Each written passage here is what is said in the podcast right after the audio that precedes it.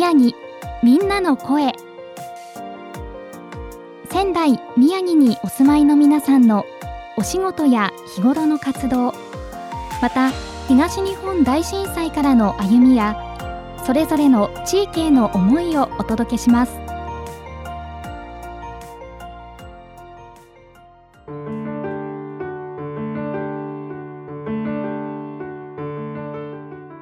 この時間のゲストをご紹介します。株式会社プラゼールレジャー事業部の平真奈美さんをお迎えしました。よろしくお願いいたします。よろしくお願いします。株式会社プラゼールはい。これ会社のロゴが怒りですかね？そうですね。船の怒りのマークなんですけども、はい、どういった事業をされている会社さんなんですか？はい。えーとまあ、基本的には建築業として潜水士の作業をしています。あとは、えーとまあ、私レジャー部門ということなんですが、えー、ダイビングであったりあとはサップカヌーであったりっていうところの、えーまあ、海のアクティビティっていうところで私は、まあ、ご案内というか一緒に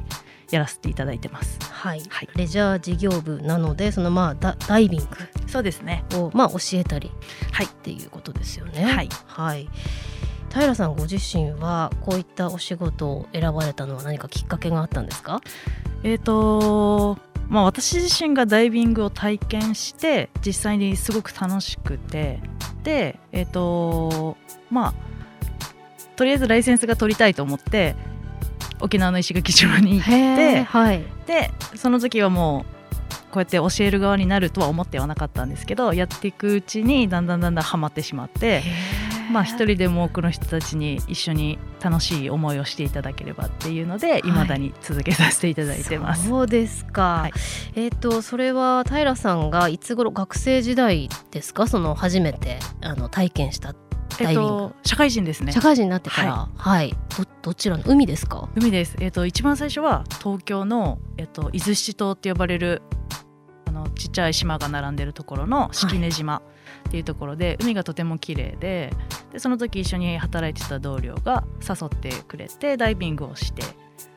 で次の年に沖縄の本島ですねに行って同じように体験ダイビングをしたって感じです。はい。そのでもまあ、資格を取ろうと思うくらいにこうハマっていったのはどういったところが一番の魅力ですか？そうですね、まあ、私その沖縄のみに潜ってることが多かったので、えあ、魚たちがカラフルであること。あとはまあサンゴもいっぱいでカラフルであること。あとは水の中に入ると自分のあの吐いてる泡の吸ったり吐いてる泡の音しか聞こえないっていう、まあ、独特な世界、はい。はい、で、まあ、なかなか普段味わえないところあとは私が好きなのは水の中に入っている状態で太陽を見上げる。キラキラしてて、はい、外で見るのとはやっぱり感じが違うので、まあ、なかなか海の中じゃないと体験できないっていうところでドハマりした感じですね。そうですか、はい、それでもう石垣島はもうあのまあ取りに行く資格を取りに行くためというかもう住んじゃったんですよね。そうです。スーツケース一つで何も決めずに、はい、宿泊先も決めずに、仕事も何も決めずに行って、ええ、でとりあえず着いてから職探しをしてっていう感じでした。あそうですか、それでどれぐらいお住まいになったんですか？えっ、ー、と約三年ですね。それで、まあ、地元はこちら仙台なんですよね。はい、はい離れがたくなかったですか？いや最初はちょっと自分で決めたんですけど涙ながらに 旅だったんですが、はい、最初1年ぐらいで戻るねっていうのを家族に伝えたんですが、えあれよあれよと2年半 3年ぐらいいたので、はい、いつ戻ってくるんだっていうのは言われるぐらいでしたけど。じゃあもうね沖縄の方からこちらに戻るのがもうちょっと寂しいぐらいの。そうですね。もう逆に出たくなかったぐらいですね。そうですか。はい、プラゼールの、まあ、レジャー事業部としてダイビビングなどのお仕事をね、えー、まあ、教えたりさまざまされているというお話をお伺いしました。最近はこの海それから川でのレジャーっていうのはかなり人気も高まってるんでしょうか？そうですね、まあ、ダイビングに限らずっていうところで、えーまあまあ、私たちもやってるサップカヌーだったりもそうですけど今はやっぱり夏なので暑くなってくるとやっぱりそういう水遊び系でお申し込みいただくのはとても多くなってますね。はい、サップは SUP でサップですけども、はい、最近よく耳にしますよね。そうですね。若い方中心にですけど、はい、結構私たちのところにご参加いただく方々は全然あの若い子たちに限らず家族連れでもそうですしちょっとご年配の方々でも無理なくできるリバーアクティビティなので結構幅広い年齢でご参加いただけますね。はい、改めてサップってどんなレジャーかあのご紹介いただけますか？はい、えっとまあ私たちはあの主にリバーあの川の方ではやっているんですけどもちろん海でもやっていて、えっと、スタンドアップパドルっていうのが正式名称になるんですけどサーフィンのようなボードに、えーまあ、実際に立って漕いでみたりまあ座ってやることもあるんですけど私たちは基本的にはまあ漕いで川を下っていくっていうような感じですね。はい、ですからまあカヌーがまあ船の形なのに対して、まあ本当にボボードのみというのがサップっていうことですよね。はい、はい。えー、最近ですと丸森町の方でそのレジャーをね担当されてるということなんですが。はい。えーと、丸森さんの、えーと、町と一緒にですね、えーと、船下りの場所で一緒にサップとカヌーのアクティビティをやらせていただいてます。はい、これ、まあ、もちろん初心者の方もね大勢ご参加されると思いますけれども、はい、あの初めてでもできますかって聞かれること多いかと思いますが。そうですね。あの初めてなのでカヌーにしておきますとか初めてなので不安ですって方いらっしゃるんですけど、はい、えーと、以前は10歳の女の子が一人でサップに乗って、えー、はい、泳いでいたりするので、はい、もう全然皆さん初心者でも年齢が何歳であろうとご参加いただけるものです。何か年齢制限のようなものはあるんですか？ないです。あのサップに関しては、まあ、あのその安全面っていうところを含めて一人でできるっていうのが、まあ、大体小学校高学年ぐらいかなっていうので私たちは見てますけど実際に経験がある方に関しては全然そんなあの高学年じゃなくても一人で乗っていただくことは可能です。はい、は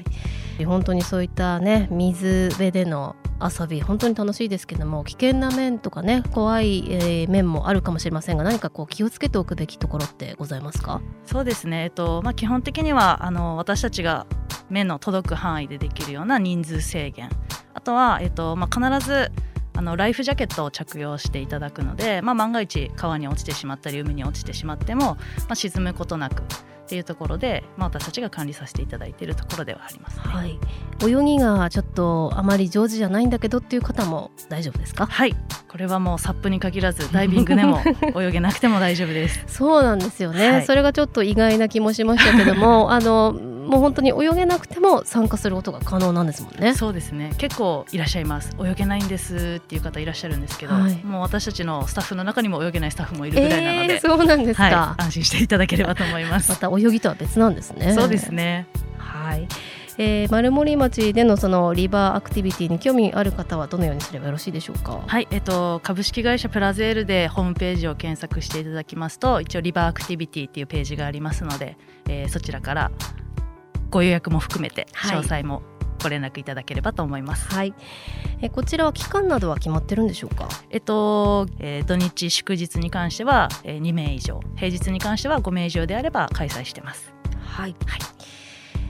えー、そして、まあ、株式会社プラゼールでは普段からその、まあ、ダイビングを教えてくださる、はい、まあ、学校といいますかスクールもやってらっしゃるんでしょうか？そうですね、えっとまあ、今主に、えっと、仙台海の森水族館さんでダイビングをやらせていただいてまして多分全国で私たちのショップだけだとは思うんですけど実際そのダイビングのライセンスを取るっていうのも水族館のカリキュラムが入っています、はい、通常はそのダイビングのライセンスを取る時っていうのはまあ一般的には海で行うものですか？そうですね、えっと、学科があってあとは一番最初はプール講習があります。であとはその後に海に行くんですけど、えっと、プールの代わりを水族館あとまあその海の一番最初でやるものを水族館でやっているので私たちも学科と水族館と実際に最後は海っていうところでライセンスの終了まで家庭でやってます。はい平さんは実際にその、まあ、社会人になられてから初めてダイビングを体験されてその魅力に取りつかれて、はい、もうこのお仕事に、はい、もうするぐらいに なられたということですけれども、はい、このお仕事に疲れてもうどれぐらいになるんですか？えっ、ー、と約5年ですかね。まだそれぐらいです、はい、その前は違うお仕事だったんですか？そうですね。あと宮城県で営業してました。え？営業をされてた、はい。まあ、サラリーマンというか。そうですね。スポーツメーカーの営業をして、はい、毎日学校を回ってました学校向けの営業だったってことですか、はい、そうですね。そうですか。そこからじゃあもう本当にまるっきり違うそうですね。お仕事ですよね、はい、あの親にはどうしたんだって言われました。ちょっと心配されました。そうですね。何が起きたのって心配してましたね。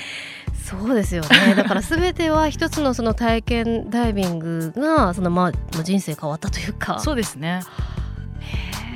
こからその、まあ、石垣島に住まれて3年ぐらいそうですね。で,、でその後海外にも行かれてるんですか？ですね1年間オーストラリアに行きました。それもダイビングでですか？いやそれはワーキングホリデーだったので、はい、あの逆にもう農家であったりっていうところのお仕事をしてもう遊びでダイビングをするだけですね。へはい、もう本当にじゃあなんでしょう営業のお仕事をされていた時とはがらりと生活が 変わったということですよね。はい容姿も多分変わったかと思います。見た見た目、はい、どんな風に変わったんですか？あの営業やってた時はちょっと年齢よりも多く高く見られることが多かったんですけど、はい。えー、最近は実年齢よりも低く見られることの方が多いです。そうですか。いやいやいや。なんというか。でもすごくどうですか？その、まあ、転職されてその生活もお仕事も変わって今現在このお仕事でいかがですか？そうですね。あの毎日本当に違うお客様と出会ってあの楽しかったって言っていただいたりするとあ私も頑張んなきゃいけないなっていうふうに思うので、うん、今は本当に今は、まあ、転職ではないですけどこの仕事で頑張っていきたいなって思うのは日々感じるところですね。じゃあすごくあの大きな出会いでしたねダイビングというのは。はい。もともと泳ぎなどはお好きだったんですか？そうですね。プールも習ってたので特に問題なくというか、ただ宮城県で私海に行った記憶が全くなくて幼少期。はい。なので本当に沖縄に行った時に初めて海遊びというかシュノーケルだったりっていうのを初めてした感じでしたね。そうですか。じゃあ仙台にねあのもともとお住まいだったということですが、その頃はあまり海水浴に行くっていうことはそうですね。記憶にないですね。そうですか。はい。まあ今現在は仙台市内の唯一の海水浴場だった、えー、荒浜の深沼海水浴場は残念ながらねあの遊泳できる状態ではないんですけどもあの、まあ、震災当時についてもお聞きしていきたいと思いますが、はい、あの平さんは2011年3月はどちらにいらっしゃったんですか、えっと、学生だったので、えっと、愛知県の方にいました。愛知県、はい、宮城ではなかったと。そうですね。離れました。そうですか。ということはあの、まあ、ニュースでじゃあ知ったということですか？そうですね。私もカフェにいてちょっと本を読んでいたら気持ちが悪くなってきて、はい、で友人と一緒にいたのでなんか気持ち悪いんだよねっていう話をしたら結構周りの方々も同じことを言ってて、はい、なんだろうねって言ったらニュースを見るよりも先に私の携帯電話が鳴り始めて「えー、大丈夫どこにいるの?」っていう連絡がもう鳴りやまなくて、はい、でどういうこと？って言って聞いてニュースを開いたら、まあ、震災のニュースが流れてきたっていう感じですね。気持ち悪くなってっていうのは何かやっぱり大きく揺れを感じたということですあそうです。あ大きくはないんですけど、はい、本当微妙に多分揺れていたんゆらっとなそれこそ船のようなというか。はいあじゃあそれは地震だとは思わないぐらいの、まあ、揺れでちょっとなんかあれ気持ち悪いなって感じたってことですかね。うん、そうですそうです。だからそれだけのやはり大きな広い広い範囲が揺れたということですよね。うん、そうですね。じゃあ携帯に連絡が来てじゃあ地元が本当に大変なことになっているっていうのをそこで初めて知ったと、はい、そうですね、はい、ご家族などには連絡は取れたんですか？そうですね。一番最初母に連絡をして直後には連絡取れたんですけどその後またすぐ取れなくなってしまって2日ぐらい取れなくなってしまってでその間に、まあ、何も連絡取る手段もなかったので待つしかなかったんですけど2日後ぐらいに連絡が来た時はさすがに涙が流れましたね。いや不安ですよね 何日か連絡取れないというのは。はいご自宅のエリアはどのあたりなんですか？はい、えっと仙台市の泉区なので、あの被災地としてはそんなに被害は大きくない地域ですね。はい。まあそれでもやはり離れた地域にね暮らしていて、えー、今どんな状況なんだろうっていうのは本当にまあ声を聞いたりねするまで本当に不安でしたでしょうね。そうですね。まあこっち側はもうニュースが流れている状況だったので、はい、逆にいろんな情報ばっかり入ってくるので、まあ不安でしたね。よりまた悪いニュースだけがこうね、ね、耳に目に入ってきたりとか、はい、そこから地元に戻られるまでというのはどれぐらい経ってからになるんですかね？えーと、と3週間ぐらい経った後ですかね、はい高速道路があのつながったよはいって復旧したえ翌々日ぐらいに帰ってきました。その時にじゃあ初めてその、まあ、震災後の、まあ、宮城どんな状況かっていうのはじゃあご覧になったと。そうですね。いろんな地域行きましたね。うんあ沿岸部の方もそうですね。か沿岸部も見に行きましたし、えっと、一応まあ地元に帰ってきてからは3月11日はお仕事もお休みをいただいて、はい。家族と必ず過ごす日にしていてうん。で母と一緒に被災地をいろんなところを回ったりしていますそうね。ですか。それは、あのずっと続けてらっしゃるそうですねあずっと続けてますね。そう。ですか、はそのまあ愛知県でその学生時代過ごされていて、えー、と仙台地元に戻られたのが、えー、と翌年ですか？よくそうですね翌年ですね。はい。そのもともとでも戻ろうとは思われてたんですか？えっと採用された会社の支店が、えっと、仙台にもあったので、はい。いずれは戻りたいなっていうところではあったんですけど一番最初本社勤務だったので大学卒業してからは1年間は埼玉県にいて、うん。でその後まあたまたまというかはい。運よくこっちに一応転転勤っていうことでそうですか、それで地元に戻るということになったんですね。はいまああのずっと生まれ育ったのが仙台宮城で,、でそこからその石垣島にも暮らし、はい。オーストラリアにも行って、はい。あまあ、埼玉にもそうです行かれね。てそのまあ離れた地域から見たその日本だったり、はい。えーまあ、宮城だったりっていうのはどんな風に映りましたか？いや一番最初に思ったことは食べ物がまず美味しい。あそうですか。はいまあ、沖縄もやっぱりちょっと独特な料理もあってもちろん好きなんですけど、はい、やっぱり宮城に帰ってきた時の、まあ、お米だったり私お酒飲むのも好きなので、はい日本酒だったりとえか、ーいろんな食べ物飲み物が美味しいことに感動しましたうね。ーんそうですか。じゃあそこは本当にあのどの地域よりも誇れるポイントだと。そうですねあとはまあやっぱり昔から知っている、まあ、友達であったり家族がいるっていうのはやっぱり一番大きいところではありますね。安心感もありますよね。そうですねはい。まあ震災からまあ11年という時が経過しましたけれども、その前と後で何かそのまあ3月11日を毎年ねそのように過ごされているというのもありますが、そのまあ震災だったり災害への意識で何か変わった部分ってございますか？そうですね、まあ、今を生きるっていうのを大切にしたいなとは思ってはいるんですけど、まあなかなか実現できなかったりとかまあいろいろ悩むこともあるんですけど、まあ、基本的には本当に今自分ができることを精一杯やること生きることっていうのは、まあ、あれ以降よく心に出てくるというか刻んで過ごしていることですかね。はい。まあ今後についてもお聞きしていきたいと思いますが、まあお仕事の面でもいいですし、それ以外でもこんな風にこう過ごしていきたいっていうこうまあ夢だったりとか目標だったりございますか？はいえっとまあ、まずはですね、まあ、仕事面っていうところで、まあ、多くのお客様いらっしゃってくださるので一人でも多くの方にあの良かったなって楽しかったなって思っていただけるアクティビティを私はご提供したいですしそのお力添えができればっていうのが一番のところではありますしあとはまあ本当に家族との時間であったり友人との時間っていうのも、まあ、当たり前ではなくっていうところを大切にしていきたいなっていう、まあ当たり前ではないですけど、っていうところを大切にしていきたいなと思って今後は生きていきたいですね。はい、はい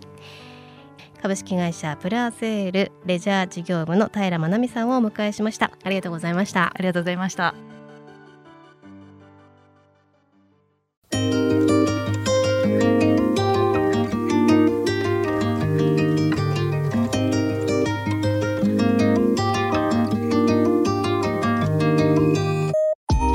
仙台宮城